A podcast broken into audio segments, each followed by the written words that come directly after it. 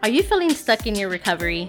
Are you feeling like, what is my purpose now that I'm clean? Do you feel like your life has gotten significantly better since letting go of that addiction, but yet you still find yourself struggling mentally, spiritually, maybe even physically to step into your purpose? Do you feel like you're self sabotaging still? Maybe even doing other things to change the way that you feel? Do you feel in your heart that you were called to be the chain breaker of your family? In your heart, you know that your family was meant for more, and you have a calling to be that light for your generations to come. Maybe you find yourself at times feeling empty and thinking, life would be easier if I just went back to that addiction like I used to. Well, mama, I'm gonna stop you right there because the enemy is a liar. You were called for more.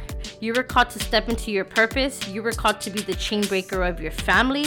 You were called to be the light for generations to come. And I know that in order for you to be able to do your best work, you need to feel your best internally, mentally, physically, spiritually, the work needs to be done. Hello, mamas. My name is Monica. I am a mom in recovery. I completely understand the feelings, the suffering, the inadequacies, the insecurities, all the feelings that come with feeling at our lowest point. You know, for me, I had to hit a total rock bottom emotionally, spiritually, and mentally to know that I wanted to do something different with my life. You see, at the time, I was also a competitive boxer. I was doing great, winning championships, and my life looked like it was together. Although inside, I was falling apart. I knew I wanted more. I was suffering, and I was suffering in silence. Even after I got clean, I still found myself doing things that I would have originally been doing in my active addiction. I was still bitter, miserable, and felt such a void inside. But with God's loving guidance, He led me to a place of recovery where I began to do the inner work to start healing.